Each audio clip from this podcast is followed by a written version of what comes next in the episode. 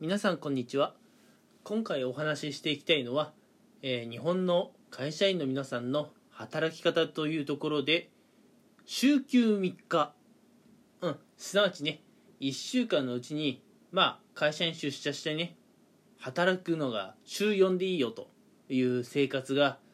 まあやってくるのかどうかっていうところに関してねまあちょっと、え議論していこうかなと思います。うん。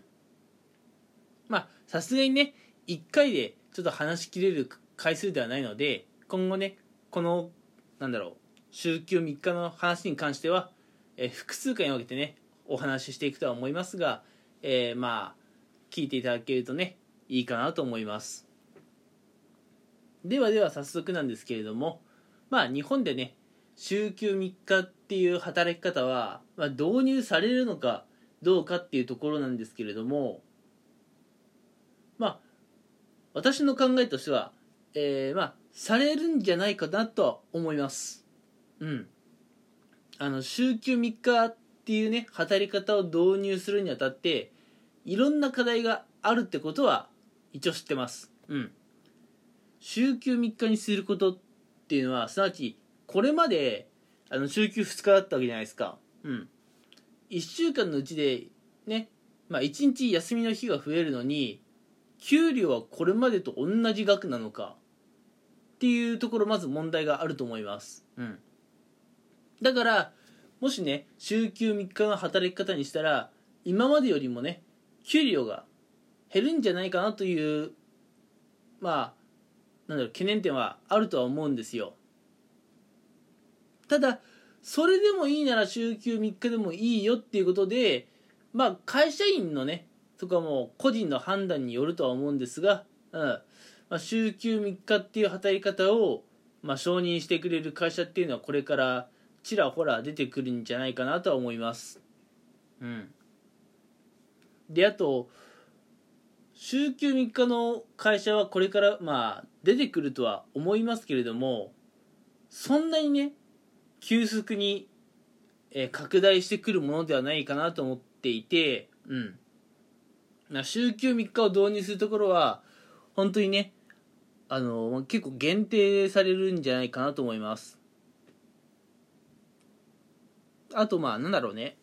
週休3日っていうところで言うと例えばうん。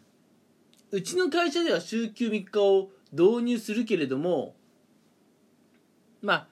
週休2日にするのか週休3日にするのかってところの決定権は基本的に会社員に与えてます。っていうことに、まあ、なる気がしています、うん、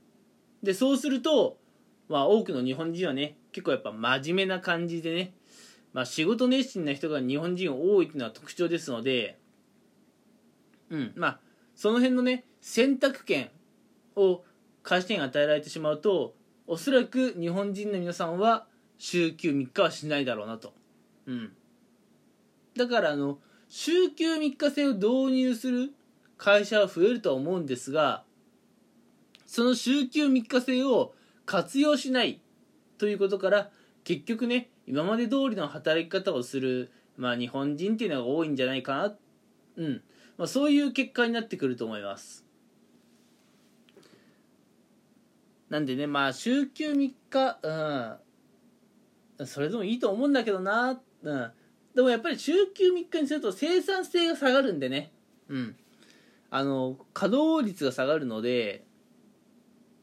やっぱりこう必然的にねなんか仕事の進み具合が遅くなってしまったりとか、うん。まあ、その分ねやっぱり給与が低くなってもね文句は言えないのかなと考えてますけども、うん、週休3日制はなんだかんだね今後導入する企業さんは増えてくると考えてます。えー、まあなんでね今回お話ししたいこと何だったかっていうと週休3日の会社は増えるのかどうかっていうところで言うと週休3日をとりあえずね導入する会社は増えると思います。うん。ただ増えると言っても実態はね週休2日がいいか週休3日がいいかその辺のね、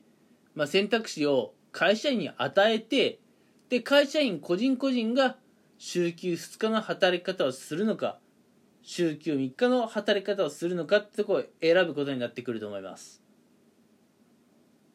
で日本人は結構熱心な方が多いので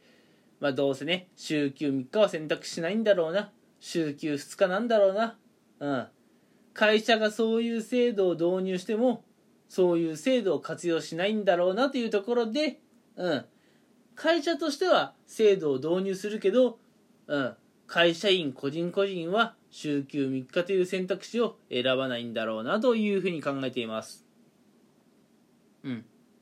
ま、やっぱ週休3日はね、まあいろいろ、まあメリットとデメリットはあると思うんですよね。うん。なのでね、ちょっと次回以降は、まあ、週休3日にすることでどういうね、影響があるのかなっていうところを、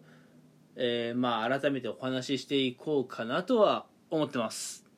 はい。ではね、今回はこの辺に、えー、したいと思います。皆さんは、え、週休3日ということに関してどのようにお考えでしょうか？もしよければ、えー、コメントなんかでね、教えていただけると嬉しいです。それでは、え今回はこの辺にしたいと思います。最後まで聞いてくれてありがとうございました。